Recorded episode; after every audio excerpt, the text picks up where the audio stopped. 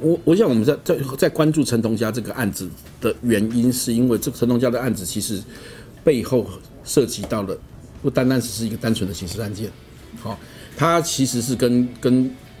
送中条例，好，这个中香港最近的那个最近的一些争议中一个很很关键的的因素。但是啊，其实我觉得目前在谈这个，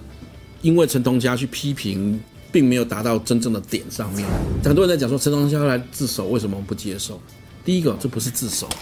好，这绝对不是自首，因为所谓自首是指说这个我不知道犯罪行为人是谁，或甚至不知道他犯罪行为，而你来申告的情形下才是自首。而陈同佳案子我们其实都很清楚嘛，他在台湾杀人然后逃走，好，那这个部分你顶多只能说叫做投案。事实上，陈同佳也因为跟本案相关的洗钱被判刑入狱。那你现在今天要过来台湾这边呢？好，任何世界上任何地方的政府对于外国人是进入境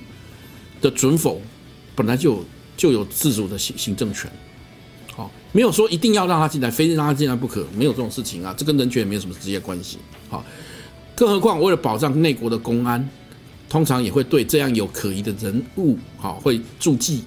然后决定他是否可以入境，好，这本来就是一个国家的正常的主权行为。不要忘了，除了司法是一个主权行为的的展现以外，行政本身也是一个主权行为的展现。好，不管我要不要让他进来，或或者是我要不要接受他来这边接受接受司法审判，都是一个主权主权行为的展现。好，那台湾相对来讲是一个有死刑的国家，而陈同佳在一个没有死刑的地方。不愿意在死刑地方受审，而跑来有死刑地方受审，要求要回来这边投投案，其实这其实不符合人性的。好，那而且更传出说嘛，他会带什么自己自己带自卷证过来，那更是荒天下之大稽了哈。更何况我们更清楚的是说，现在慢慢知道说陈同佳案件里面其实背后是有人在操作的。好，他之所以会来，是经过人家操作的，甚至是我们国内的某大律师事务所的某位律师。去运作这件事情本身就可非常可笑，更何况还还愿还要用这个最大的律师事务所去替他辩护。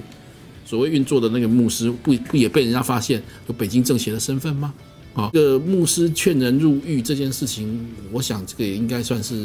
人类历史上一个很荒谬的事情了。哈，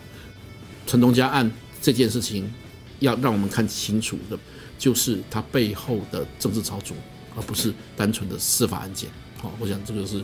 我对这件事情最大的看法。